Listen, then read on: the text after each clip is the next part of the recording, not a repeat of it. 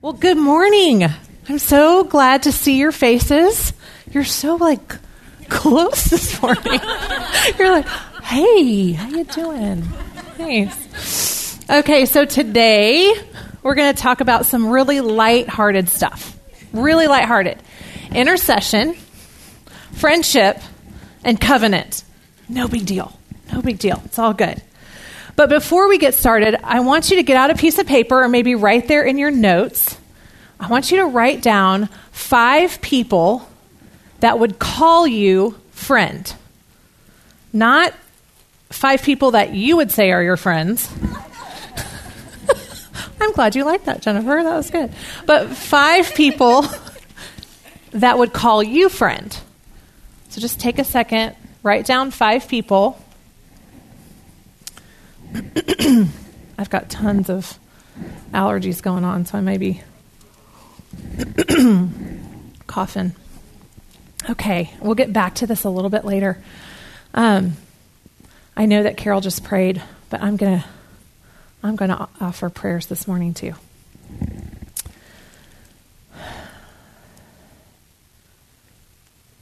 Good morning, Lord. I just come before you now and I just offer you everything I am and everything I have.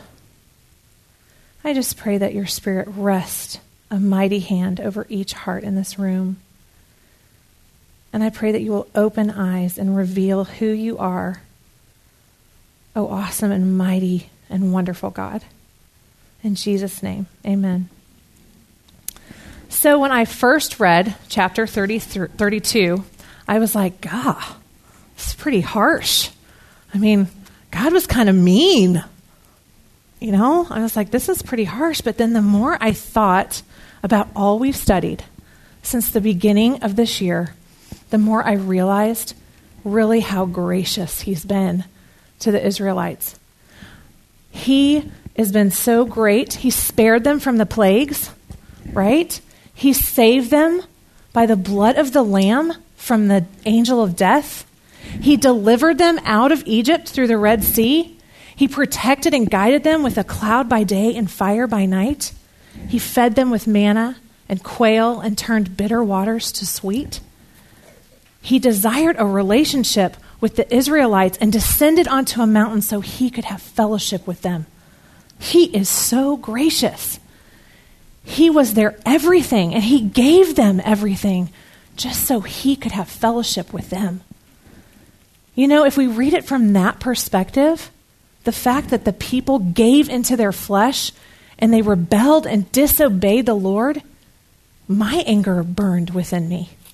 I was kind of angry when I read, Why are you doing this, Israel? You know, in January, I spoke to you about the Mosaic covenant, the giving of the law. So if we look back at chapter 9, we're going to see the giving of the law and why God gave it through the Mosaic covenant. It says, Now therefore, if you will indeed obey my voice and keep my com- commandments, then you shall be a special treasure to me above all people, for all the earth is mine. And you shall be to me a kingdom of priests, a holy nation. And so Moses came and he gathered the elders and the people together, and he told them all the words the Lord had commanded. And what did the people answer? They said, All that the Lord will have spoken, we're going to do it. We're going to obey you, Lord. And so God gives them this law. And if you remember, he gives them the Ten Commandments. And the first commandments are You shall have no other gods before me. You shall not make a graven image. And you shall not take the name of the Lord in vain. And what did they do?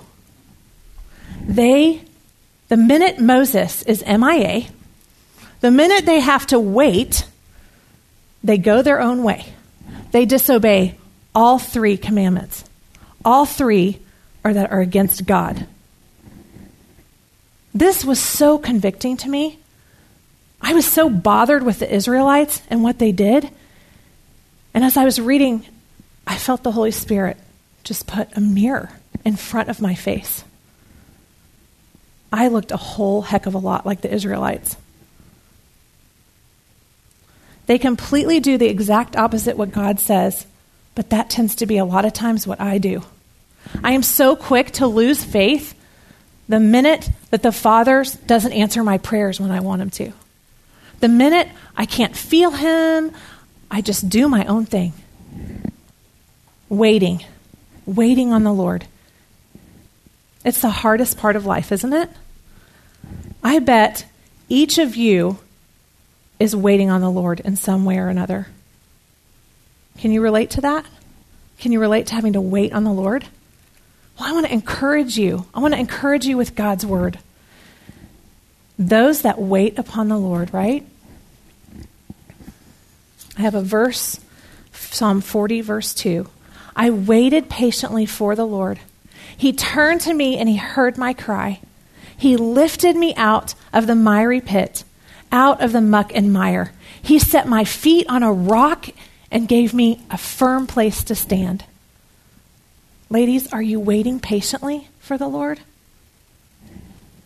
The Israelites didn't. They broke their promise. They broke their promise to keep the Mosaic law, and that changed their fellowship with God.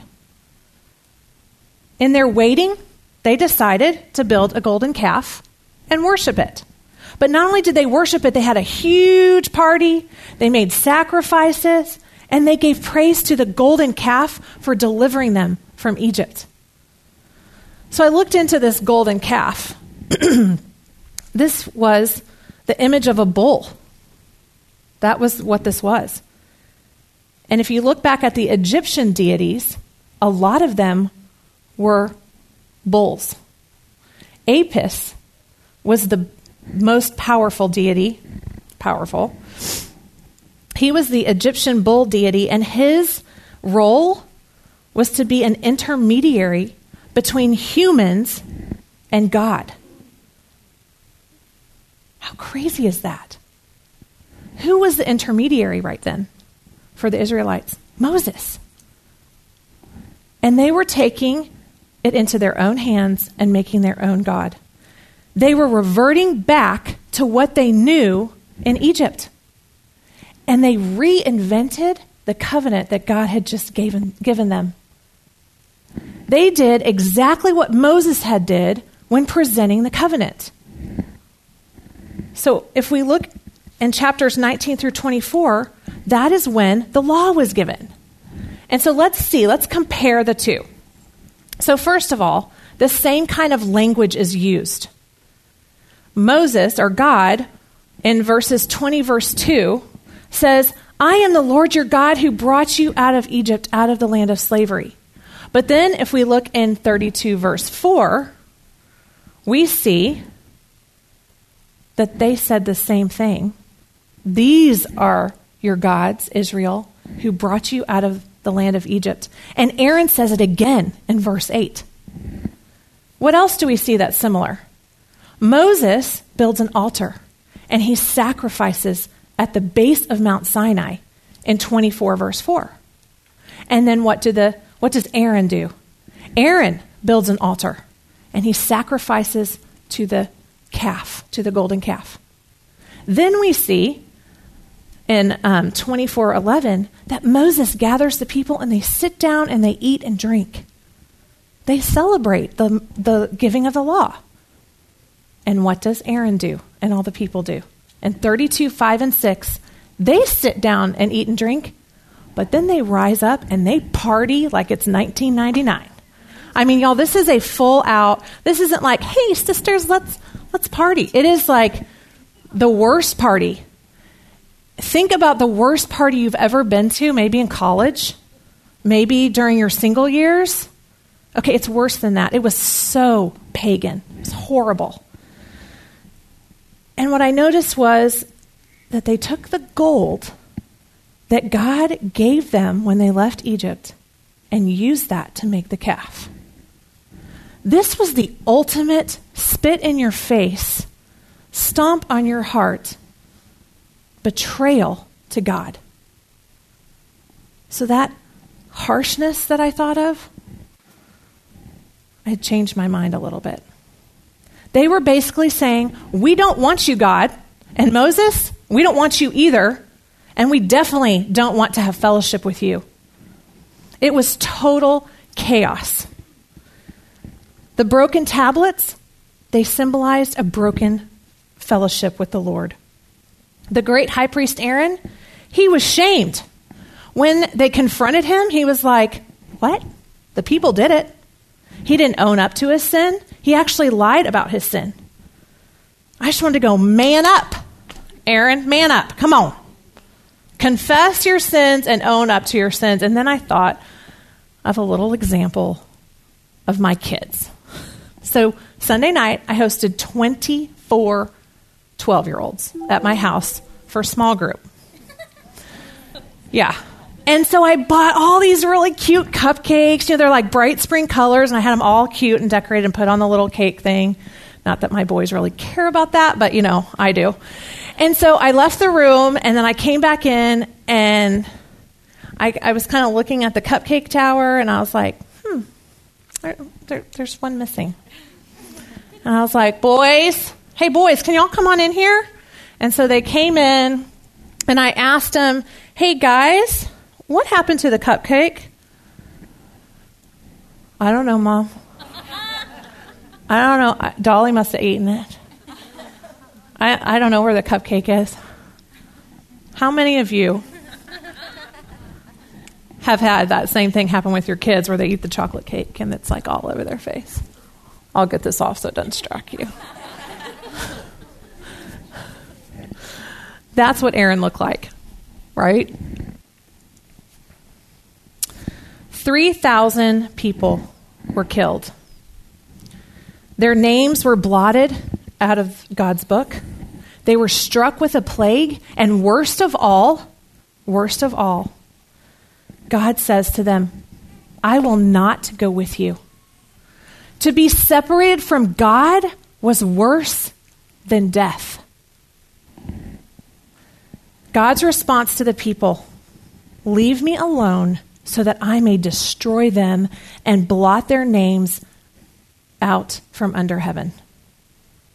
Wow. Who would ever want to be separated from God? Moses. Moses didn't want to. He was God's chosen intercessor for the Israelites. He goes to the Lord in prayer and he pleads with the Lord and he even willingly says, I will lay down my life if you will not blot them out, if you will spare them. Moses goes to him in prayer and he says, God, let me remind you that these are a stiff necked people. So he kind of confesses, hey, these are a stiff necked people, but they still belong to you. Then he reasons with him and he says, if you, if you destroy them, what will your enemies say? They will say that you brought them out of Egypt so you can destroy them in the wilderness. And then he reminds God of the promises that he made to Abraham, Isaac, and Jacob. He says, God, your promises must never fail. I loved this picture of prayer. Ladies, how's your prayer life? How are you doing going before the Lord? I want to encourage each of you to make prayer life one of the biggest parts of your relationship with the Lord. That is what keeps us in fellowship with Him. We need to go before the Lord in praise. We need to remember what He's done for us. We need to confess our sins. And we need to ask specifically for what we need. And then, so sweetly as Moses did, we need to intercede for God's people, for all people, just like Moses did. God says in Romans 12 12, be joyful in hope, patient in affliction, faithful in prayer. The prayers of a righteous man are powerful and effective. James 5:16. And ladies, just when you are so tired of praying and you're not getting those answers, you haven't heard from the Lord? 1 Thessalonians 5:17. Just keep praying. Think of Dory. Just keep praying. Just keep praying. Keep going to the Lord. Our prayers can accomplish so much. I mean, Moses was human just like he, we are, and his prayers saved a nation. Wow. God is listening. He listens to us. He listened to Moses. And what does God do? He relents. I love that word, relent. He backs off and he relents. Israel is preserved, th- was preserved through the power of prayer. Israel was preserved through the power of prayer. Ladies, don't stop praying. It taught me so much about God that He is merciful. He's a merciful God. Ladies, we're memorizing Psalm 103. If you want to say this with me, I want to welcome you to. Roman, uh, Psalms 103, 8 through 10. The Lord is compassionate and glorious, slow to anger, abounding in love. He will not always accuse, nor will he harbor his anger forever. He does not treat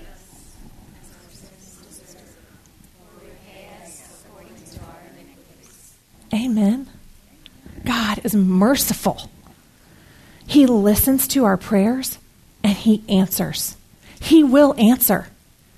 It may be no, it may be yes, or it may be wait. But keep praying. Keep praying. And lastly, I learned that God desires that fellowship with us. He desires fellowship with his people. Moses interceded in prayer, but what else did he do? He willingly said, I will lay down my life for the Israelites. Exodus 32, 31 through 32. I'm going to read 32. But now, please forgive their sins, but if not, then blot me out of the book you have written. What does this remind you of? Who does this remind you of? Moses was a picture to us of Christ. Ladies, we have a better intercessor, a perfect intercessor. He prays for us, and he did lay down his life. He was the ultimate sacrifice for our sins.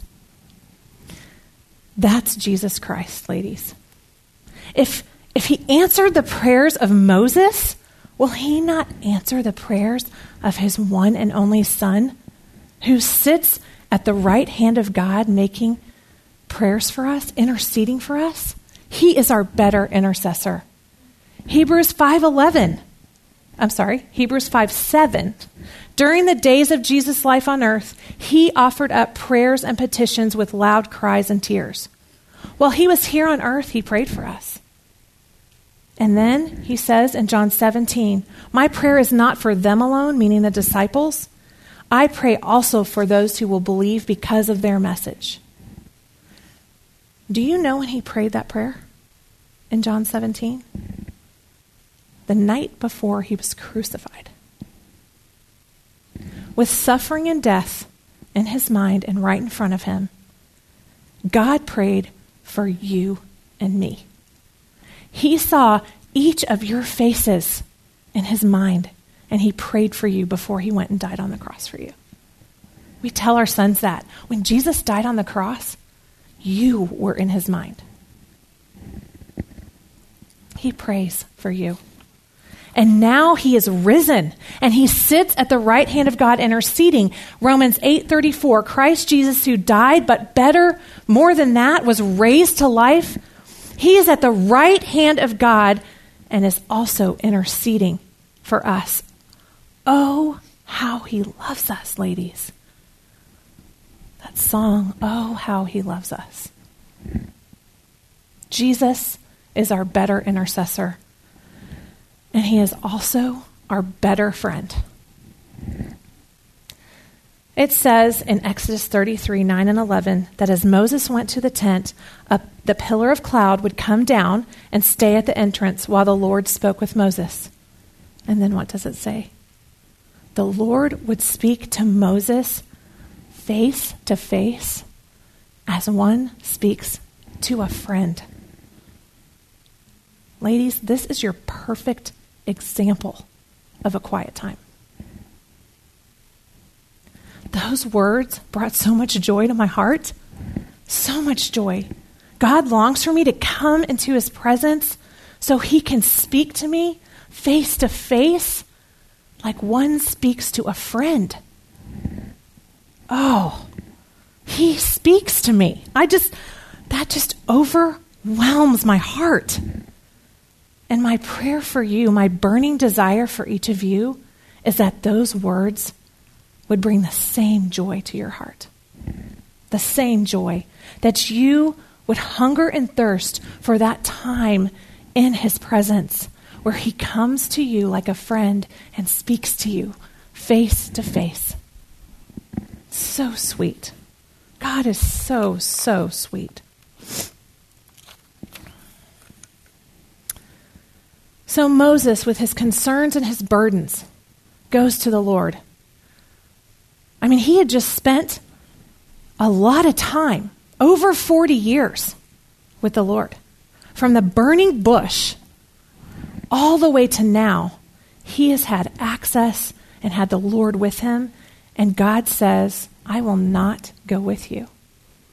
I think I would probably be like, oh my gosh, what? I can't do this without you, Lord. I can't do this without you. And I think he realizes that. And so in verse 13 of chapter 33, he says, If you are pleased with me, teach me your ways so I may know you and continue to find favor with you. Moses wants to know God's ways so he can know him. Even Paul said in Philippians 3:10, I want to know Christ. I want to know Christ. Moses and Paul, ladies, amazing men of God's word, want to know Christ. They never stopped desiring to know him more. We will go our entire lives, ladies, and seek him out and never completely understand or grasp who God is. Keep going, though. How does God answer him? Verse 14. I love this. This is awesome. He says very quickly, right? We all wish God would just answer us this fast. Moses, I will go with you, and I will give you rest. I will go with you, and I will give you rest. But I noticed that it was like Moses didn't hear what God said. He just kept talking. He didn't hear that he said, I will go with you and give you rest. And so he just keeps talking. And how often is our definition of prayer going to the Lord and just talking? We might be praising him, thanking him, um, worshiping him, asking for things, and then we forget to sit and listen. And so Moses keeps going. If your presence doesn't go with us, I don't want to go either, he says. If you can't go with me to the promised land, I would rather stay here. The promise of the promised land. And he's like, No, I'd rather stay here in fellowship with you than ever go there. And so God answers him in probably the sweetest response that we could ever hope for from God. In verse 17, he says, I will do the very thing that you have asked because I am pleased with you and I know you by name. Ladies, can you imagine hearing God say those words to you? I just want you to imagine that. In John 10 3, he says the shepherd's, shepherd hears his voice and he calls his own sheep by name. Ladies, if you know Jesus as your Lord and Savior, he knows your name. He knows each name in this room as his children if you know his Savior, if you know his Son, the Savior, and he is pleased. Because of the work of his Son on the cross, he can look at each of you and say, I am pleased with you and I know you by name.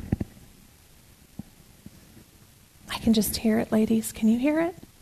Can you hear him talking to you? Can you just close your eyes for a minute and just listen for his voice to say, I am pleased with you and I know you by name? Such sweet words. And then Moses says, God, show me your glory. God had already shown his glory in amazing ways. And Moses is like, Show me more. I want more of you, God. He wanted to get to know God so much better than he already did. And what a great question for you and I to ask every day God, show me who you are today. Show me your glory. Every morning, ladies, the first prayer on your lips God, show me who you are today. Show me your glory. To fully know God, we must daily enter into his presence, and then we will behold his glory. To fully know God, we must daily enter into his presence, and then he will show you who he is. And so God does just that. But then he says, Moses, I can't show you my glory because what will happen if I show you my glory? You will die. And so God shows Moses everything that Moses can bear to see. And if you look in your word, it says that he shows the glory of his goodness. The glory of his goodness. But what must happen first? Before Moses gets a glimpse of God and his goodness, what must happen first? He must stand in the cleft of the rock with God's hand covering him. Ladies, I don't want you to miss this. Of anything in our lesson today, don't miss this. If you want to know God fully, if you want to, to know His goodness and be in His presence and have that sweet relationship of a God that knows you by name, you must first stand close to God on a, the solid rock that is Jesus Christ, who stands at the right hand of God and protects you with His hand, with His nail pierced hand that forgave you. Don't miss this, ladies. Jesus is talking about his son right here in Exodus. You must stand on the solid rock that is Jesus Christ. I hope you hear what I'm saying, dear sisters, because to behold God's glory and his goodness, you must accept the gift of Jesus Christ, his death and his resurrection. It is through Christ that we won't just get to see a glance of God's glory, we will get to see all of God's glory. Every bit of it through Jesus Christ. I don't want you to, to leave this room if you don't know who this Jesus is we're talking about. We've talked about him all through Bible study, and I'm sure you've heard his name over and over again. And so, ladies, if you don't have that personal relationship with Jesus Christ, please don't leave this room. Please come and talk to me after. Go to one of your leaders and tell them, I don't know that I know this Jesus. Because I don't want you to leave this morning without me being able to say that you are my sister. Each one of you. So now I want you to look at your list of names. Take a look. Look at that piece of paper. Is Jesus on that list?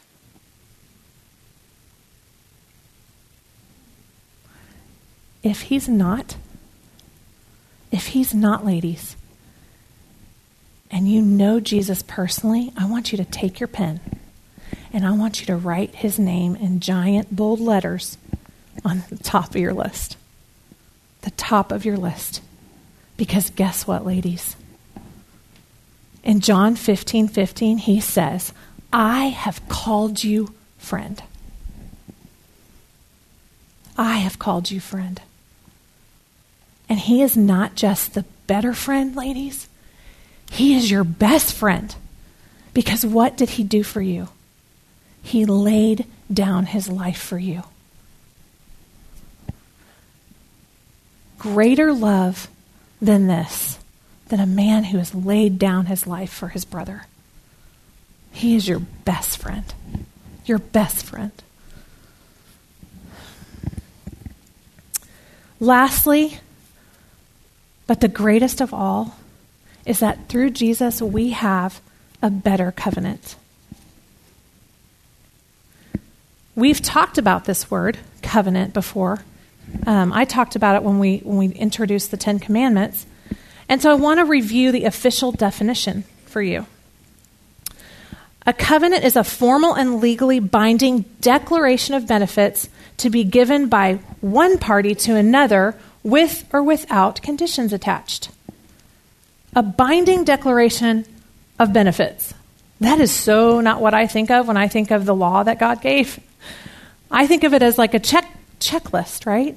But it is a declaration of benefits. And I want to read to you a little bit about um, this covenant. So there's tons of covenants in the Bible. There's lots of them. But today we're just going to focus on Mosaic covenant and new covenant. And I read this, um, found this awesome quote online, and I just want to read it to you.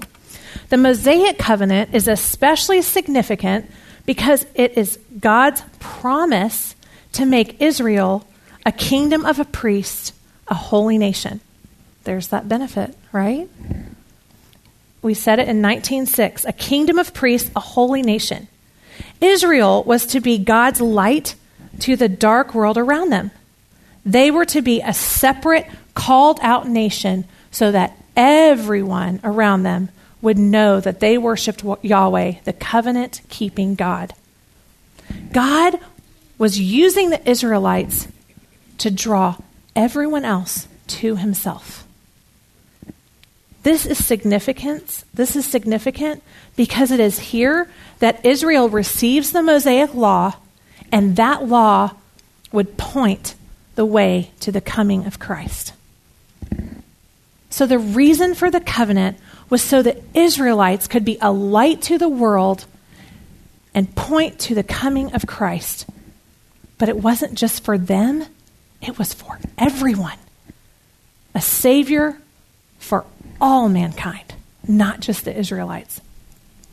And so in chapter 34, God takes Moses up to the mountain and he renews this covenant with him, with, with Moses.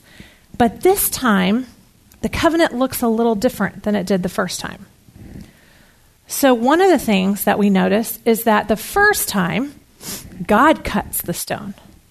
But this time, Moses cuts it and brings it to the Lord. When God first presented the covenant, the law, all of Israel were supposed to be the priests. Blessing for all. But now, because of the breaking of the fellowship, only the Levites would be priests. That's where Moses came from, is the tribe of Levi. Instead of seeing God's glory all the time, they would see God's glory on the face of God, of, of Moses. They would see God's glory through the radiant face of Moses. Instead of dwelling in the camp, remember how he dwelled in the camp? He would now dwell outside the camp in the tent of meeting. You see, God moves away from the people, but he doesn't abandon them. Just like the Israelites, as believers, our sinful conduct breaks fellowship with God, but it doesn't break our relationship. We are secure in Christ.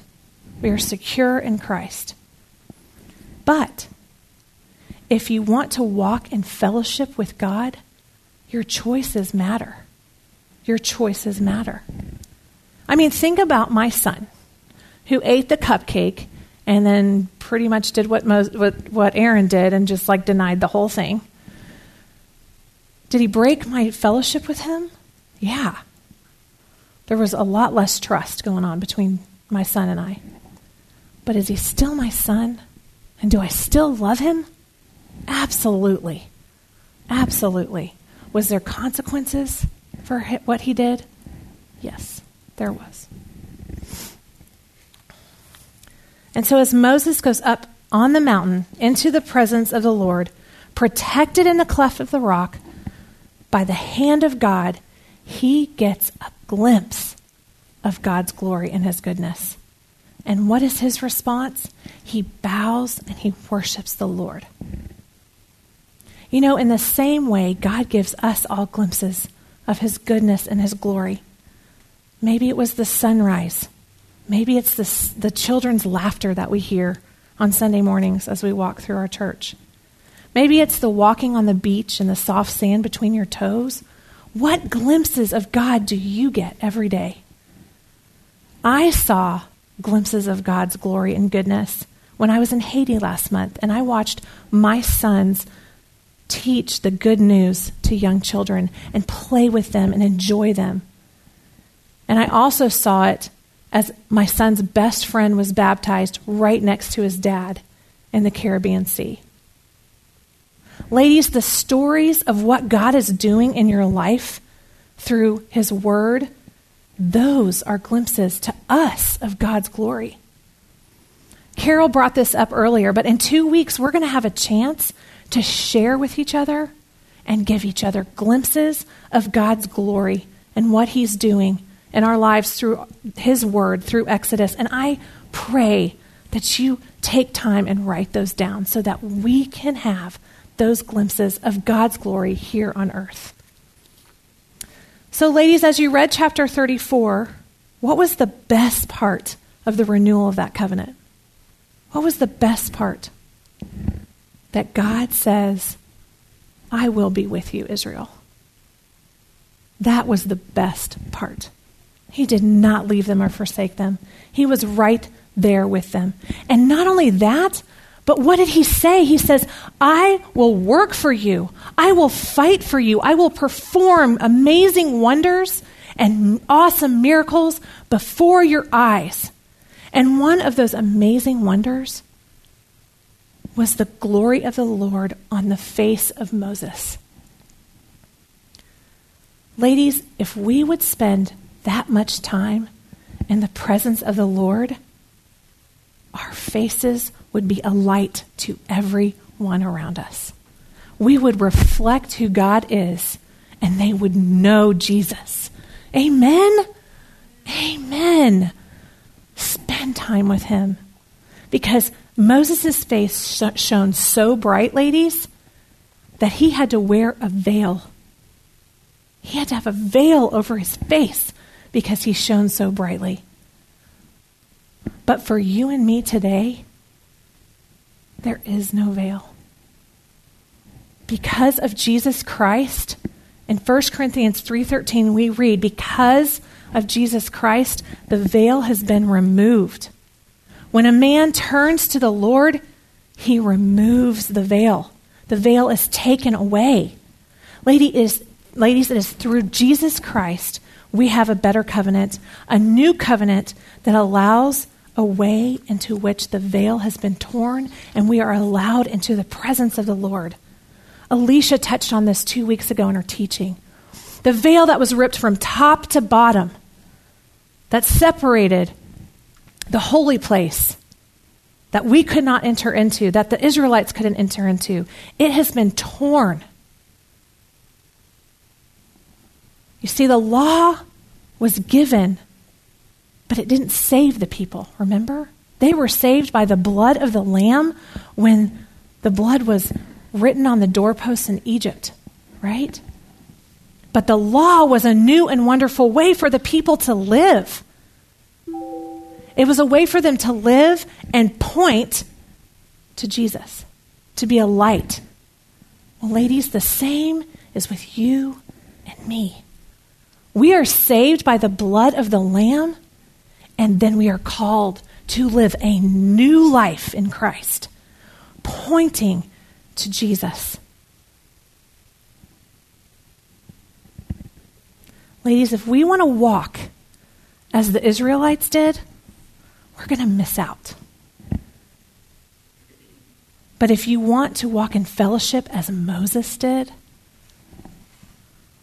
then and be blessed by God daily, have your prayers enter, answered, see glimpses of his glory in the land of the living, then we have to remember what the Israelites did and that our choices matter. Our choices matter. You know, when Moses came down that first uh, in 32 with the law written on the tablets of stone, that feast, they celebrated with a feast. And that was the first feast of Pentecost. That was that feast. And it's still celebrated today. They were commanded to celebrate it forever. That was the celebration of the giving of the law. Well, on that day, 3,000 people were killed because of their disobedience to the Lord. Well, fast forward to Acts 2. Jews from all over, everywhere, come to Jerusalem and they celebrate the Feast of Pentecost. And during this time, the Holy Spirit came like wind and fire, and he did a new work. A new work. In the Old Testament, the law was written on tablets of stone. But in the New Testament, the law is written on the hearts of men. On the hearts of men. Ladies, this was the new covenant. 2 Corinthians 3 3. And you show that you are a letter from Christ delivered by us, written not with ink, but with the Spirit of the living God, not on tablets of stone, but on the tablets of human hearts on that day in Jerusalem, the day of Pentecost, when the new covenant was given, 3,000 people were saved. Wow. God redeemed what had been lost so many years ago because He is gracious and He is good he redeemed what had been lost. Those 3,000 men, those 3,000 people, they came from all over. They were under the law of Moses, the Mosaic covenant. But now, because of the work of Jesus Christ and the new covenant, it was written on their hearts. And what did they do? They took that and they went back to all over everywhere and told everyone. Everyone. Ladies, do you know that this was the start of the church? This was the start of the church. Can you imagine? God redeems, and He rescues, and He restores. Oh, how He loves us. Let's pray.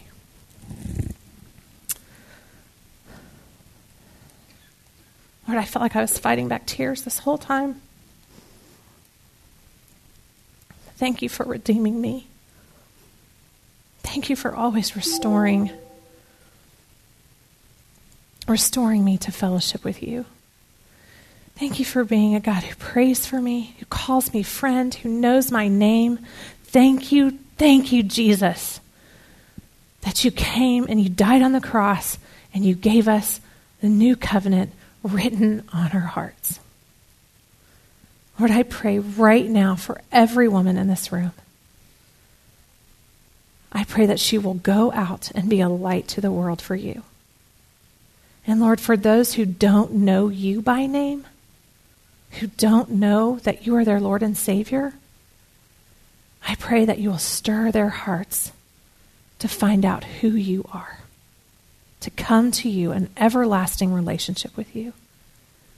I praise and thank you for your word, for revealing who you are in mighty and awesome ways. In Jesus' name, amen.